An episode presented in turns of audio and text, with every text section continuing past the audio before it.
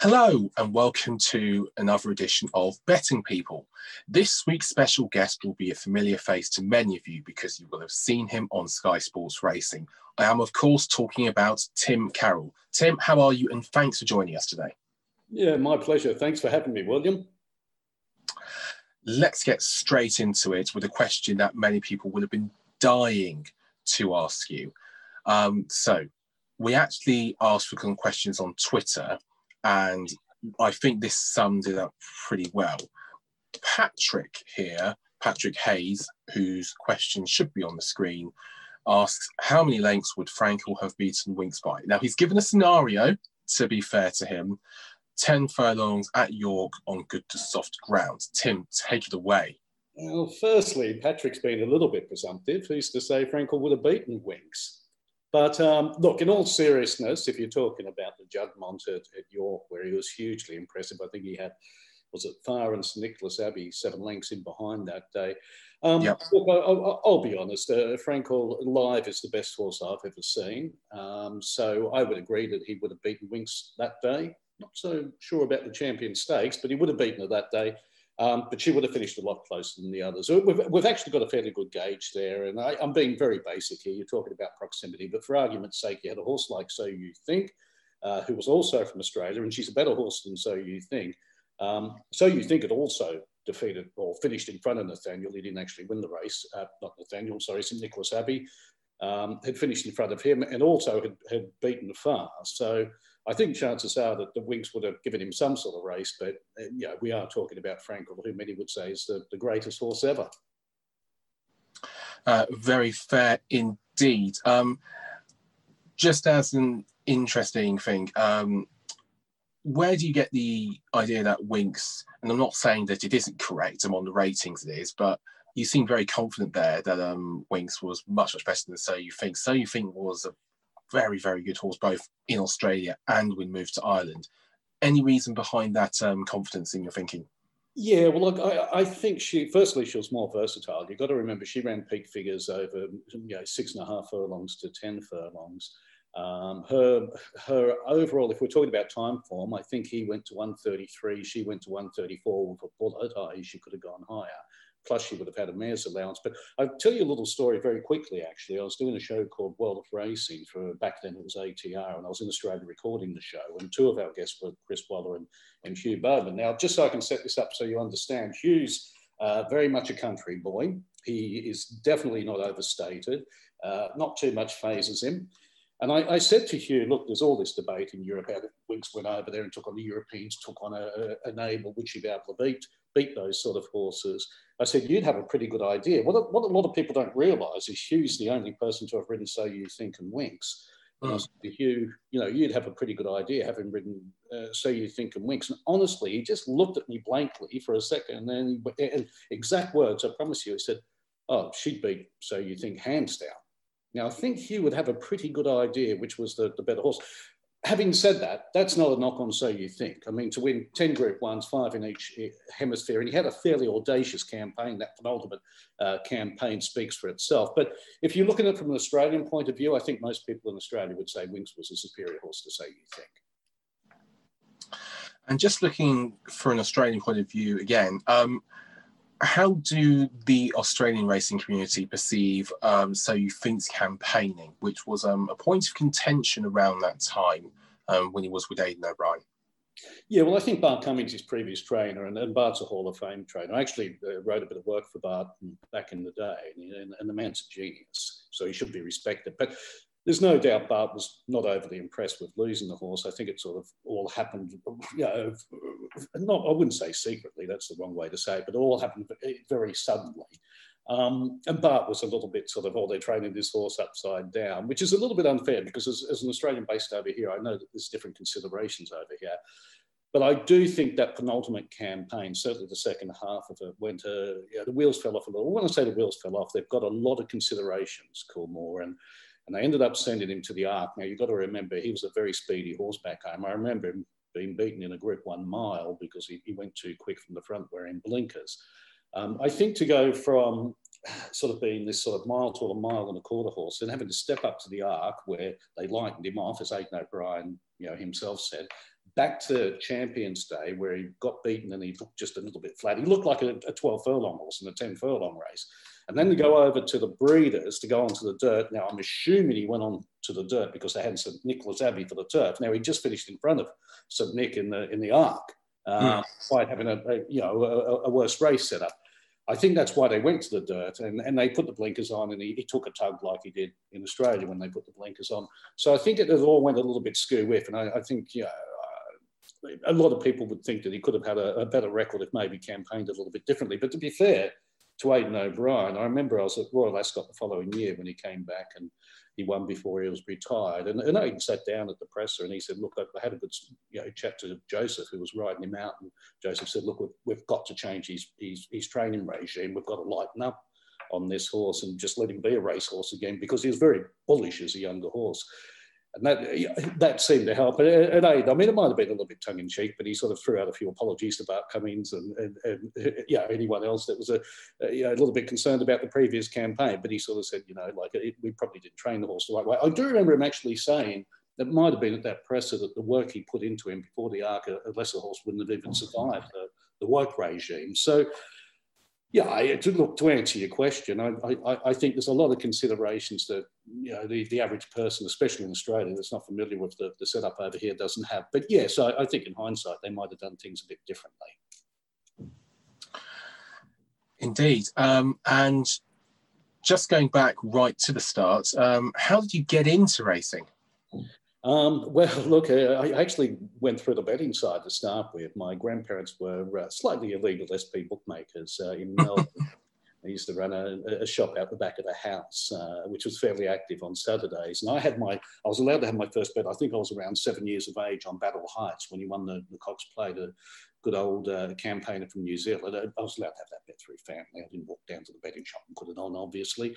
Um, and after that, uh, I was hooked uh, when I went to school, I used to run a, a, little bit of a book on the on the rugby league, the NRL over there. I think it was called ARL back then. Um, the idea trying to take everyone's pocket money, and mostly it was fairly successful. Um, and I always enjoyed sport. I was always on the small side back then. It's before I kind of filled out a bit. Um, and I, would always ridden horses because I grew up in the country in a place called Armidale. And while we lived in town, a lot of my friends that I went to school with, their, their families owned property. So you, you go out horse riding and motorbike riding, and do all the things that rural kids do. Um, so I decided to go and be a jockey because I loved the game. I could ride horses, and at the time I was small, so it sort of went from there. Must ask your best and worst ride as a jockey all in your opinion, of course. Uh, well, okay. Well, the one that annoys me the most is uh, I, I, remember a New Zealand horse called Brook Étoile, and, and, what had happened on the day I was riding in a place called Rockhampton, which is a provincial area uh, that's got a really strong racing base, and they'd had a lot of rain there. And I, would ridden the turf track a few times. I'd never. They had an inside track, a sand track. And because of the rain, they, they'd moved the races onto the sand. I'd never ridden it. It was a tight turning track like those little dirt tracks you see in America.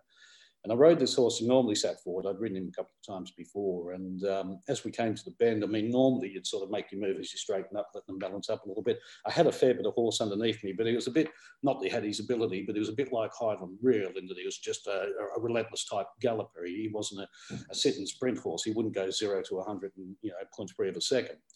Um, and there was a, a, a, jockey there, one of the best, uh, actually one of the best jockeys I've ever seen, uh, that no one would have heard of because he was happy being a, a, big fish in a small pond, Wally Wellburn. And all of a sudden he flew past me on this horse on the outside and I had to get going and chase him. And I got beaten literally that far. And um, I came back and no one said anything. They, they, they, were quite happy with the run and everything. I was fuming because I, I knew Wally had just outridden me. I, I got caught napping, so to speak. In my defense, I didn't know the track, but look, it was just one of those one of those races that I knew I should have won. So, needless to say, six months later, I was I was still sort of maybe not having nightmares about it, but I was still dirty on myself because I, I was very competitive. Still am, to be fair, but I was very competitive back then. I'd have a bit of a sulk if I got beaten. Uh, I, I, knew I shouldn't have. As far as my best day goes, I mean, keep it in mind. I, you know, I'm, I'm not riding more Frankie Dettori. I wasn't around for too long. I wasn't riding in the you know in the Melbourne Cup and things like that, but one of the first days I rode, and I, I, know you've got a time limit here, so I'll speed this up, but I, I, went to an invitational meeting out in the country. And I rode a double actually. Mm. And after after riding the double, I think I had five rides for two winners and the other three players. So it was a nice little day out. And afterwards, you, you go and join the connections in the bar, actually, of all places. That's just the way it was those days. And the the owner was um, actually he owned pubs, but his main thing he had a big farm the size of a county, basically.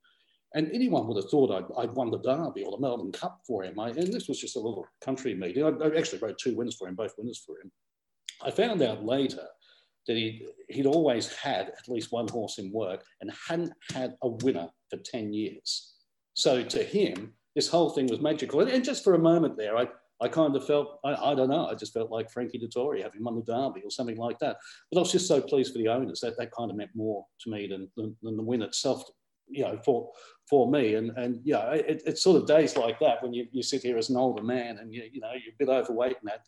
It's those sort of days you look back on that, that sort of bring you the fondest memories.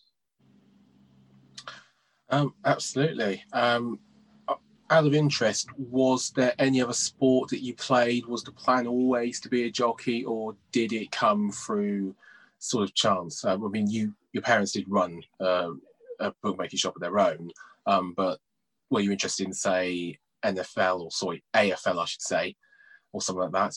Uh, rugby league. I played juniors for what was known as East, now the Sydney Roosters. I'm still a member there. Um, I, I, played league. I played cricket to a reasonable level both days, but to be honest with you, I just wasn't good enough to make a career out of it. I was always on the small side. I mean, even when I was a jockey, I was still playing rugby league. I'd ride a winner on a Saturday and mm. score a try on a on a Sunday. Um, but the honest truth is, I wasn't good enough. They would have been the two games away from horse racing that I would have liked to have uh, excelled at if I had that sort of ability. Okay, doke. And just to sort of round this all up, um, you moved to racing media in, I believe it was the early 1990s. How did that come about? I was very lucky. I was in the right place at the right time. I'd, I'd given away riding. I was at a little bit of a loose end. I, I, decided I didn't want to go into training because I just thought it was too risky. I'd seen too many good people who knew what they were doing, that worked hard, that never made it. Um, I ran a sports centre for an owner that I'd ridden for for about 18 months. And 18 months into that, uh, another ex-owner I used to ride for, he was the general manager of a radio station that was purely aimed at mostly horse racing, actually, but it was horse racing slash sport. He knew my background. He, he said to me, Tim, I, he said, I, I, think you've got a really good voice for radio, which I suppose was a compliment, but, you know, it might have been a, a way of saying, but, you know, you haven't really got a face for TV, but we'd like to offer you a traineeship. Um, and to be fair, the traineeship wasn't worth a, a, lot of money. It was a fair bit less than what I was earning at the time. And it was a two year traineeship. So I said to Ted, um, can we cut the traineeship back to a year? And if I'm good enough after a year, I am. And if I'm not, I'm not. And he agreed to that. So I went and did it. And I, I, everything just fell into place. There was two main presenters and one actually left to, to go on to bigger and better things. And the other one had a big fallout with, with the boss, with uh, Ted. So within three months, I was kind of the, the, head presenter. So I sort of had to learn as I went. I mean, I obviously knew the product, but I had to learn how to how to present. And it was a really good, a, a really good grounding, and it, it just kind of grew from there. Um, would there be any particular lessons from that time that you really feel made you into sort of the presenter you are today? Yeah, I think so. Again, I was lucky because uh, you know I was playing in a in a small pond again, so I, I was you know you can't be as raw as what I was and go straight on to Sky Sports Racing, say. Um, so the the thing that I learned very quickly, two, two things actually, I, to this day.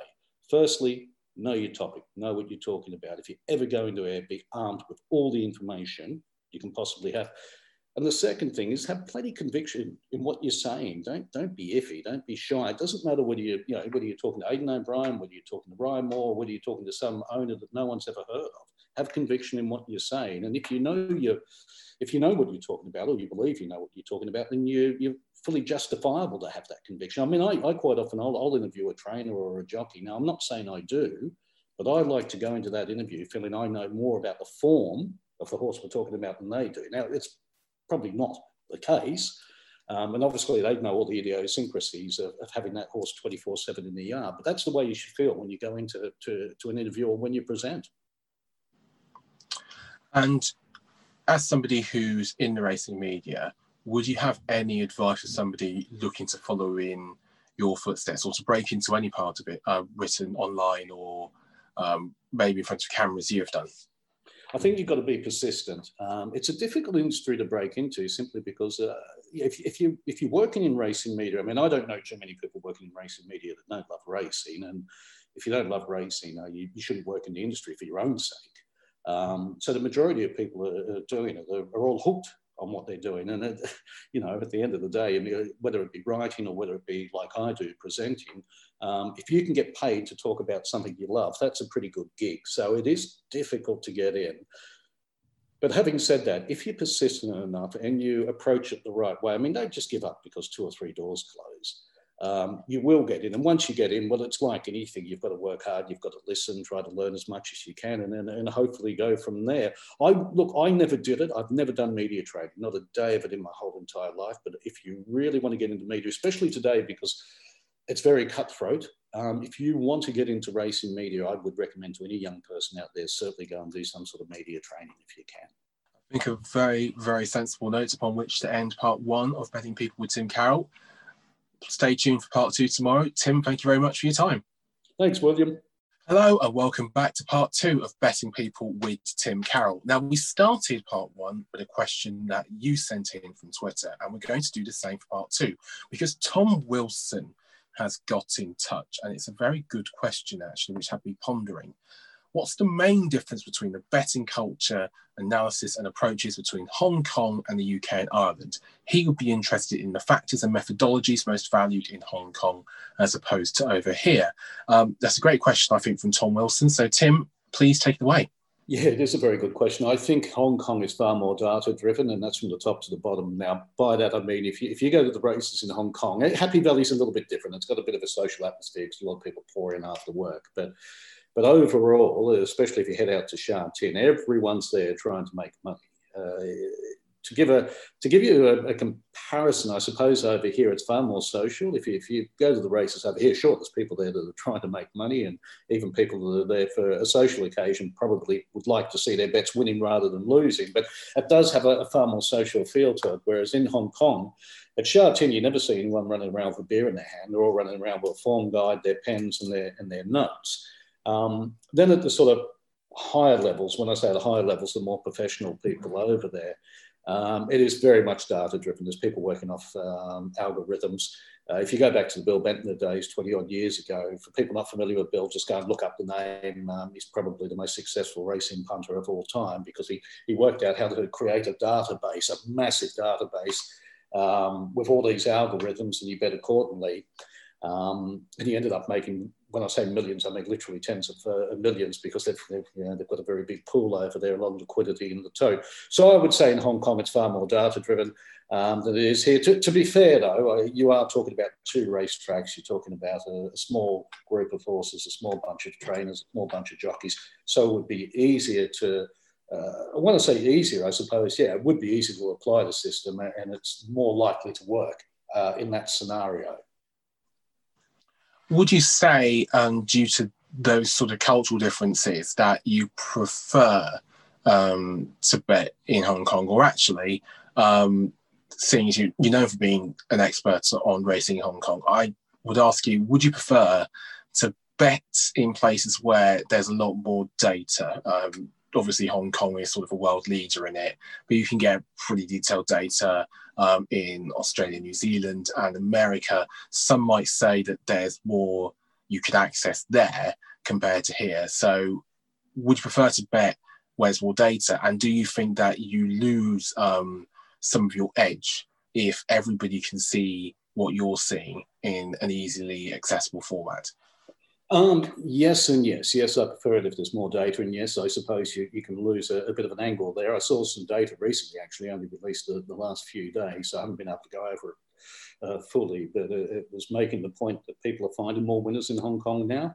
Um, and the downside to having that understanding and that knowledge is the average price is, is coming down a, a little bit. But I'd much prefer to have plenty of data. I think it's, it's hugely helpful. If you have a look at the Hong Kong racing site, um, I would say it's the best racing or, or club-owned racing site anywhere in the world for a punter. It's got everything. Whether you're talking about weights of horses, whether you're talking about, I mean, a Stewart's report on a race over there can be like that. It can be like, a, you know, one race over there is like Stewart's report for the entire meeting. over here. It has multiple replays. It has replay angles. It has uh, just about anything you can you can think of. As far as preferring to bet in Hong Kong, I, I, do like betting in Hong Kong for a couple of reasons. First, I'm a great believer that you can only load yourself up with so much work. I, I can't bet everywhere because I haven't got time to, to, to, do the work that's required to, to bet in some sort of you know, serious uh, manner. Uh, the other thing I would say too, uh, you know, without touching on too much of a sensitive area, uh, along with Japan, there's no doubt Hong Kong's the cleanest racing in the world. I include Australia in that. I'd certainly include over here. Um, anywhere, America, you name it. I, I, I, mean, they they actually go to the point now where they definitely are on the side of caution. You know, jockeys go over there. They only have to ride twice a week. Um, they get the big dollars, but they also know if they put a foot out of line, what might be a, a three-week suspension over here or a three-month suspension in Australia, they'll, they'll be they'll be gone. They'll, they'll be. I mean, Chris Munce a few years ago got jailed for basically taking a bit of cash for tips. Now, I'm not saying he didn't deserve to get into trouble, but there's not too many jockeys I know that have ever been jailed for, you know, putting their hand under the table and taking a few bob for, for you know, um, giving out tips. But it's a hmm. very mm. clean product. It's a very clean product, and you know, I look. You don't want to be too critical. Uh, but we've seen recent things, whether it be here, whether it be in Australia or in America, that would tell you. I, I actually think racing's cleaner than what the average person believes it is, but you'd be very naive to suggest that it's 100% ridgy ditch. Yeah, I, I, I do completely agree um, with that. Uh, and the recent case in Ireland, I think, does raise an awful lot of questions, um, which hopefully the IHRB will tackle um, in the fullness of time. Um, at the moment, I should say, at the moment of recording, Charles Byrnes has lodged an appeal um, against his six month suspension. Um, what you tend to find, William, if I could just add quickly, what you tend yeah. to find is where you've got, uh, not that the money, uh, the prize money is that bad in Ireland, but you tend to find where you've got high prize money in places like Australia and America. People mm. are trying to find an edge, i.e., steroids, that sort of thing. They're trying to find an edge to win. Whereas where you've got low prize money, that's when you start to get problems with non tries for obvious reasons. People are trying to bring handicap marks down or they're trying to set a horse up for a punt. Now, people can sit there and debate that all they like. They can be uh, offended if they want to be, but that is actually fact. History shows us that. High prize money means that you get people like in America, they have a drug problem there. We know they do. Uh, hopefully, they'll get on top of it. In Australia, which is probably Hong Kong aside, is, is, is probably the most uh, strictly uh, governed jurisdiction I've ever seen. They still have problems with trainers trying to find an edge, whether it be through you know, Darren Weir and, and a, a Jigger, one of the leading trainers in, in Australia, and whether it be with performance enhancing uh, illegal medications. And yeah, as I said, that's that's something we've seen throughout the, the history of racing. I don't think there'd be many people who disagree with you. Um, I personally do fully agree, um, and again, I, I, really think it'll be interesting to see um, what comes out, especially if there's um, more judgments on that appeal in the recent case involving um, Charles Byrnes in that case in Ireland. Um, just on punting in general, would there be any sort of um, piece of advice that you'd have um, for punters? Because everybody, especially lots of people who've been guests on Betting People previously, they have their own methods, they have their own lessons. Um, let's take three from you. What are the three sort of punting do's actually that you'd want other people to take? Well, I think you, you, you know you've got to use a method that, that works for you. And believe you me, if, you, if you're just starting out, you'll probably try one or two that don't work. Uh, you know, you learn your lesson along the way.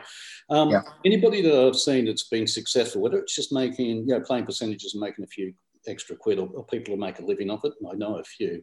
The two things they definitely have the two ingredients would be firstly they've got a lot of control and secondly they put a lot of time into it it's like most things in life the harder you work the more time you put into it the luckier you you, you get. So that's one thing. I, well they're the two things i would say. You, you've really got to be controlled and you've really got to put a lot of time into it and do your research. Um, the other thing is too you've got to understand that I suppose a little bit left field. I don't think people allow for enough variables when they're looking at the race, or they might maybe they don't understand the variables. Uh, look, a really easy one to understand. A good example is let's have a look at Frankel v Zoffany in the St James's Palace. Now Zoffany finished whatever around about a pound behind him, just behind him. Does there is there anyone out there that actually thinks that Zoffany is within a pound of Frankel? On, the, on their best form. So now you've got to have a look at, well, why did he finish so close? Now, the reason I'm mentioning this one is because it's very obvious and it's very easy. The ride given to the Frankel that day was far too aggressive. And, and the ride, I'm not trying to knock time. I, I, I kind of get the feeling they might have been after a, a bit of a rating. I, I, don't know if there was a conversation before the race, but uh, yeah, it's very odd to take off in a race like that when, when, when he did without needing to. But the bottom line is the ride was too aggressive, and that's why Zoffany got as close as, as, as, what he did you've got to allow for variables. And the more variables um, you can allow for, the more variables you can understand. A little bit like Bill Benter, you have a look at the variables he was allowing for, by goodness, um, the better you'll, you'll be. I, I, I would suggest anyway.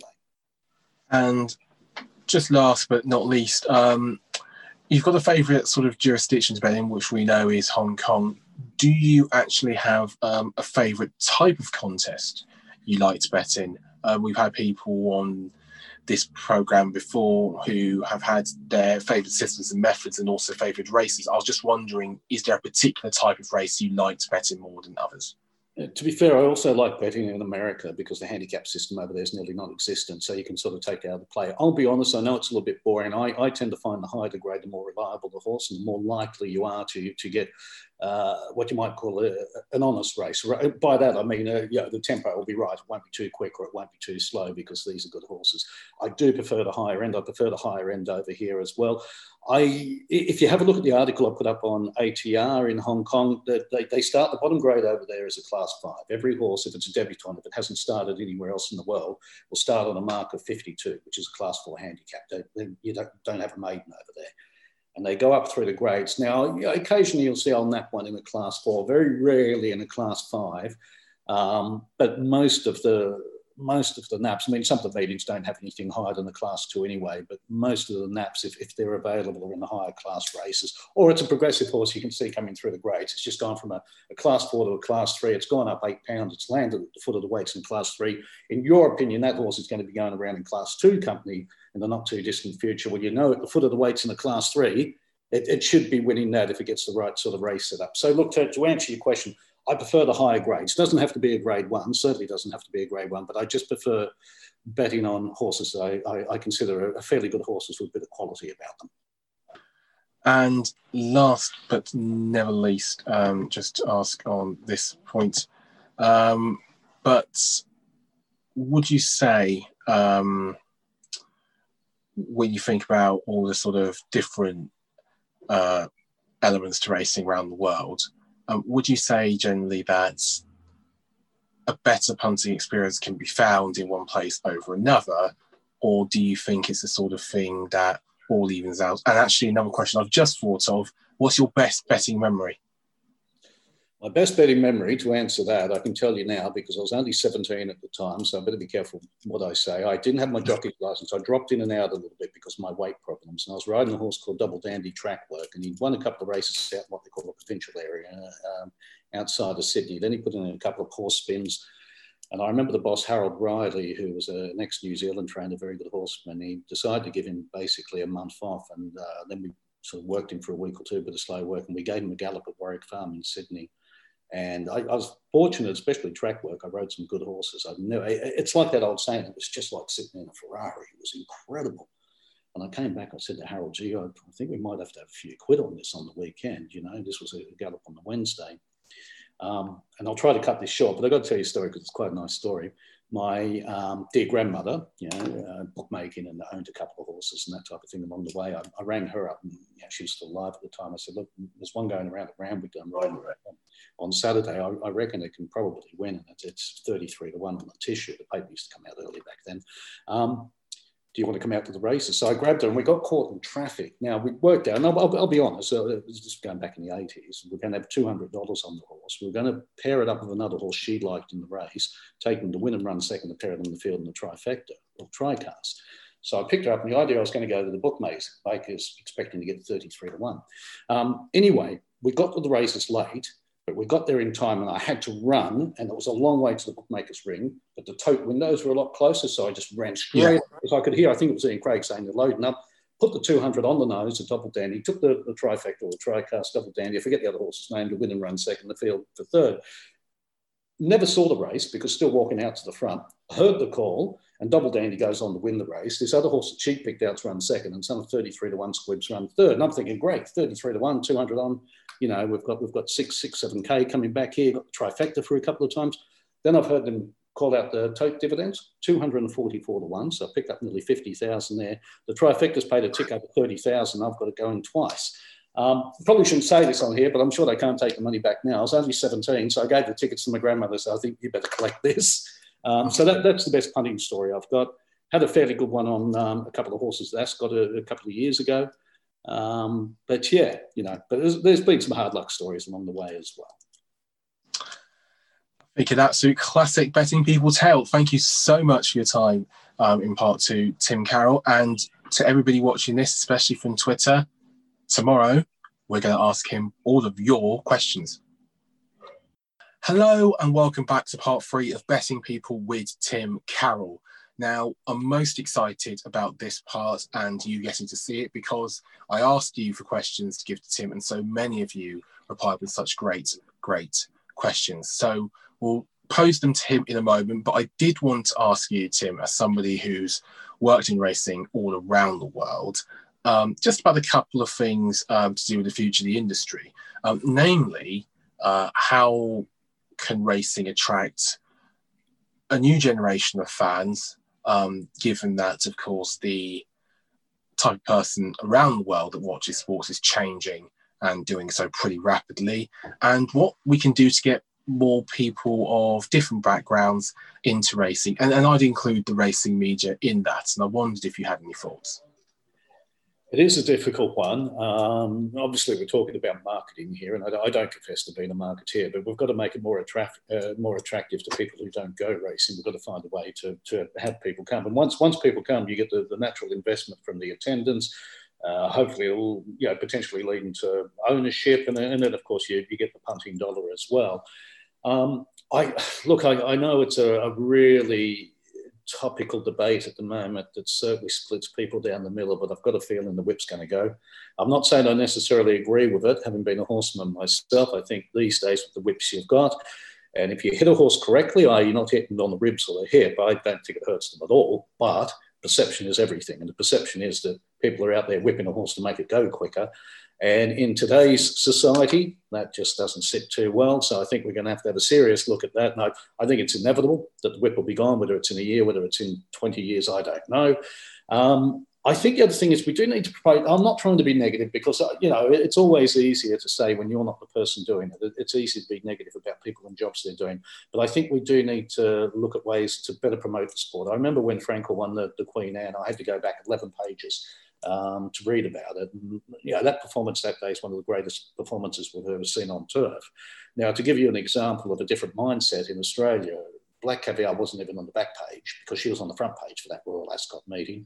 They actually opened up um, an area down near Town Hall in Melbourne. Melbourne that time of year is freezing. It would have been, I don't know what time the race was on, but it would have been like 1 or 2 a.m uh, Australian time, and they turned up in their droves. Even though we've got everyone's got pay TV in Australia, all the clubs and pubs have got pay TV, but they still turned up in this cold weather in the middle of Melbourne to watch it on big screens, to have a, a get together to watch, you know, the Queen of the Australian turf uh, taking on the, the best from Europe um, over here, and that just goes to show you the different mentality.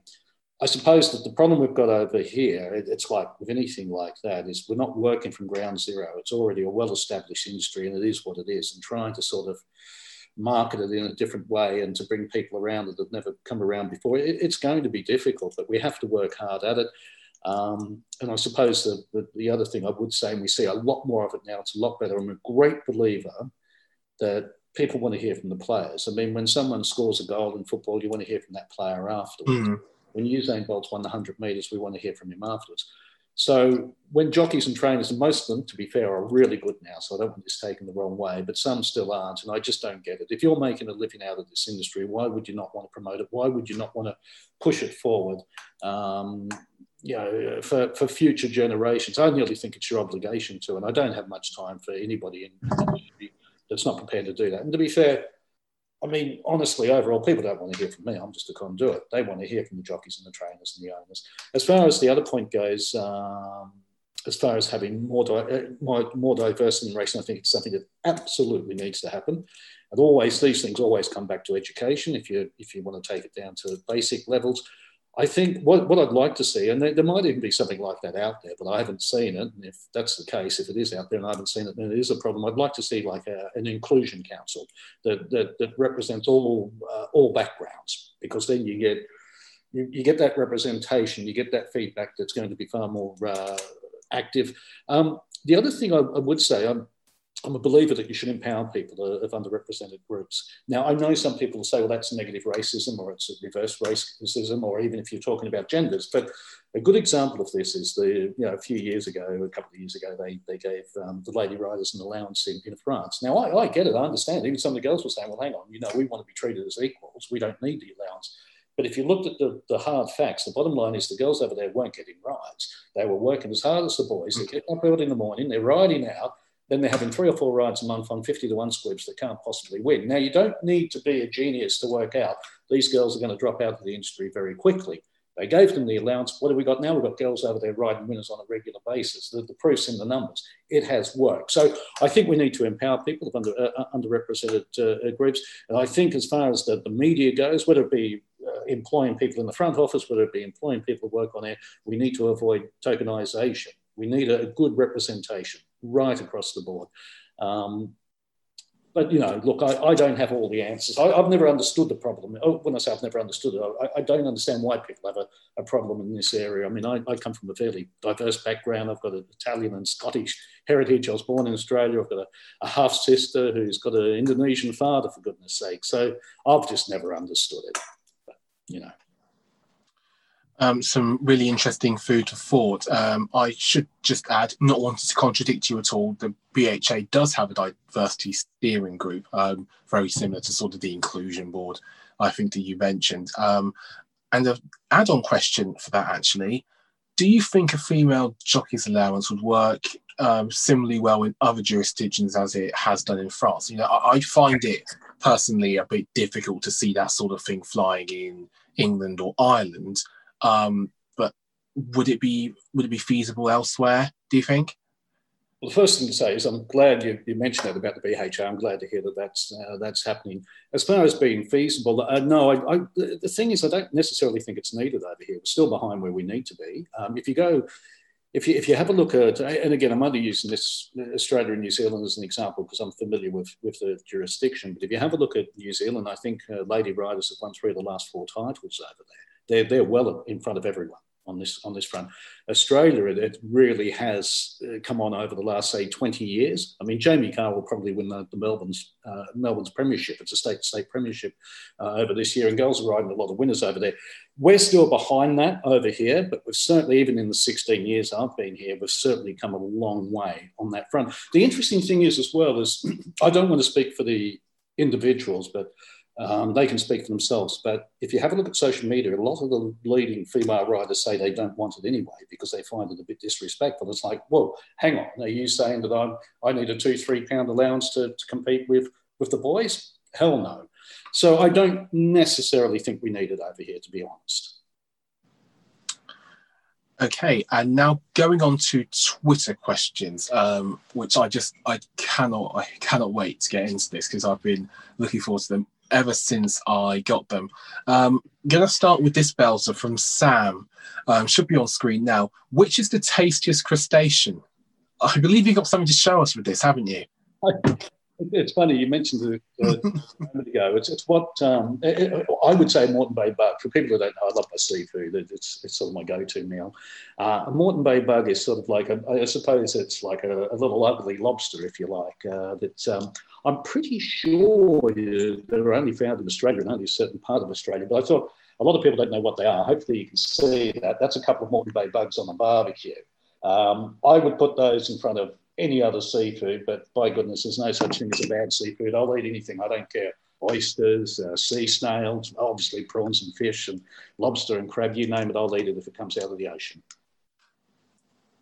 A little homage to Ben Keith here, um, but recommend us a place to go for seafood in the UK. I'll give you, I'll, I'll give you a minute. I'll give you a minute to do a quick seafood review.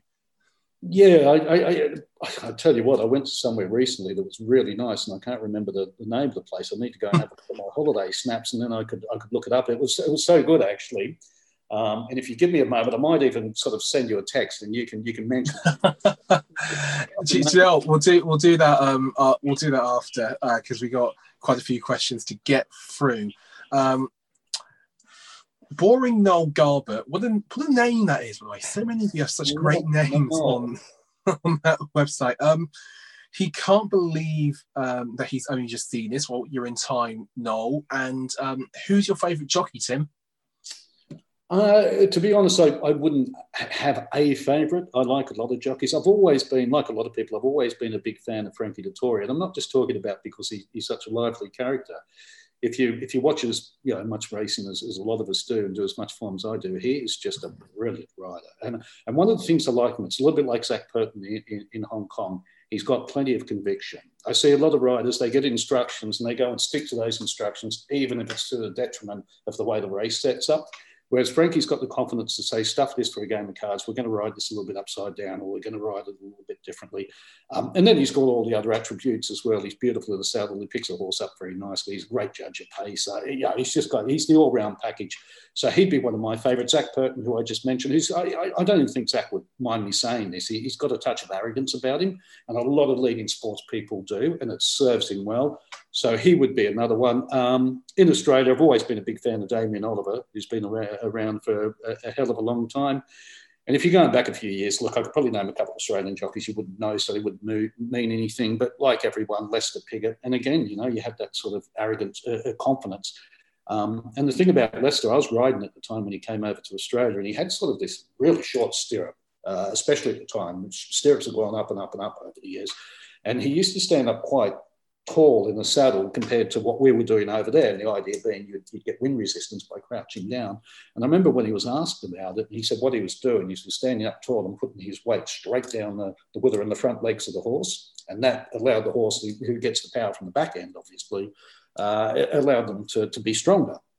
So I sort of tried it a, a few times in, in track work before I did on race day and he was absolutely spot on, you know, as you would expect.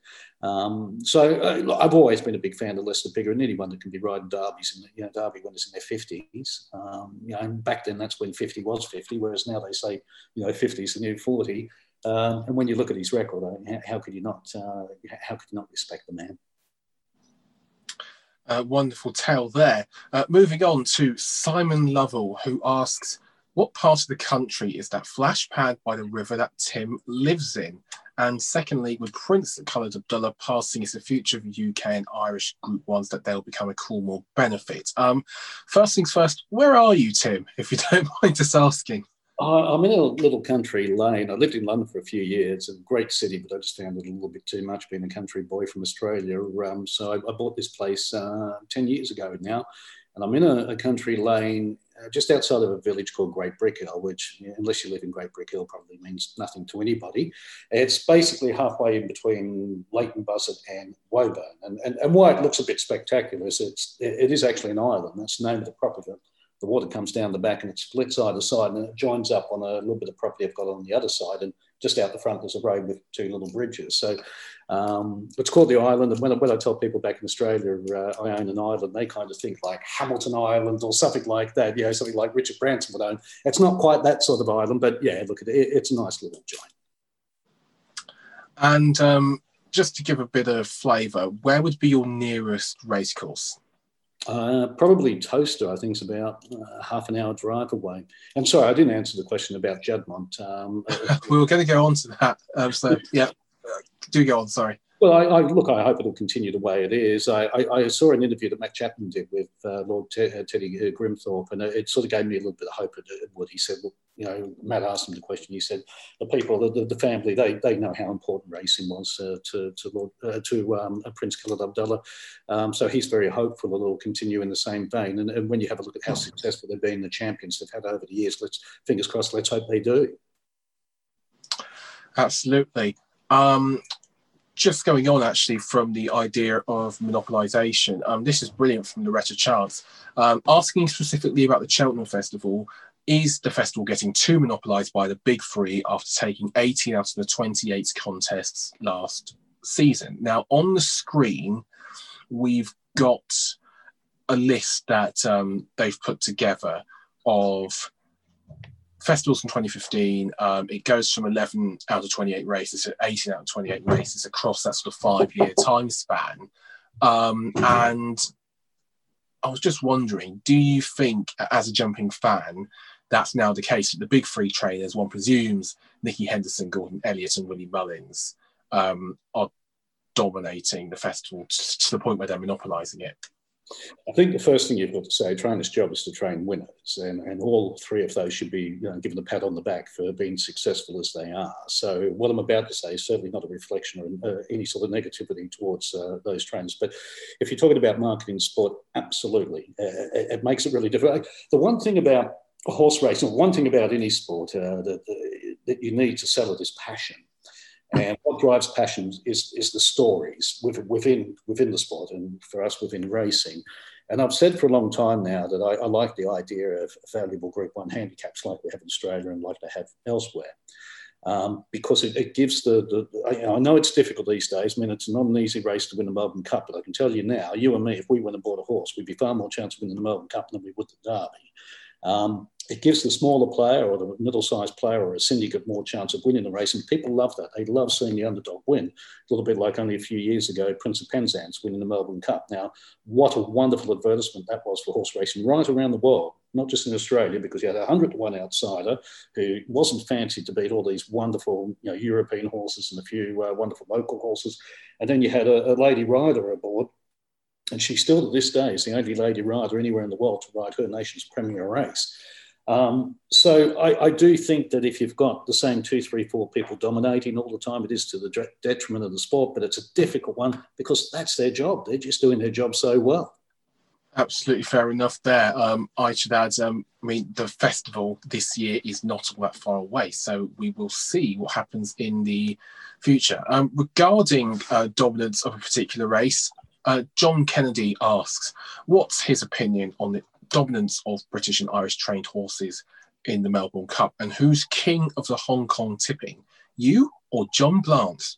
um, well, I'm a great uh, believer in international racing. I, I, think it's the way forward. So I've got no problem with the Europeans going down there. I, I, think the one issue you've got, you've got to be a little bit careful you don't detach yourself from your local audience because the Australians and the, the Kiwis, they need someone to, to root for. They want their, their local horses in there. And, and when the Europeans turn up and all of a sudden you've got 12 horses you've never heard of before, and then of the other 12, seven or eight are ex-Europeans anyway, it kind of feels like you, you haven't got a dog in the fight. If you have a look at the the Longines ratings came out the other day, and there was an Australian race in the top ten. Normally, the, the Cox Plate would make it in one or two of the sprints, but the, the takeout from that, when I was looking at the Australian side of it, even without the Everest, which doesn't qualify because it's not a, a Group One because it's a buy-in race, uh, the top five sprints in the world are still at Australia, and I, I, think that's a that's a reflection of where Australian racing is at. Uh, I, look, I, I, love a big sprint as much as I do a two mile race or a mile race. So uh, yeah, I, I, haven't really got a preference. Um, mm. But I do think it's a shame that we're at the stage now where Australia, world class horses, except for the occasional exception like a Winx or a So You Think, are, are basically all sprinters.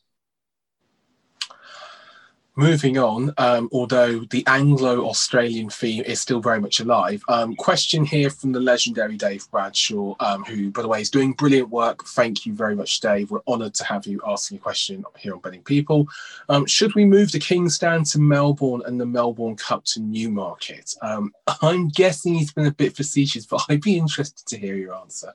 Well, the, the problem with that, Dave, would be that if the Melbourne Cup came to Newmarket, it would be worth two bob overnight. So you'd completely destroy the race. No one would want to turn up for it. If the King's Stand went to Australia, to be honest with you, it'd end up being engulfed in the in the um, program over there with all the other sprints. I think we'd better keep it the way it is. I, I like seeing the Europeans uh, who go down to Melbourne. The other thing is, well, um, something I do like to see if the King's Stand and the Diamond Jubilee at Royal Ascot, as we saw with Blue Point, as we saw with Choisir, and as we've seen with other horses who have attempted double, like Takeover Target, Miss Andretti.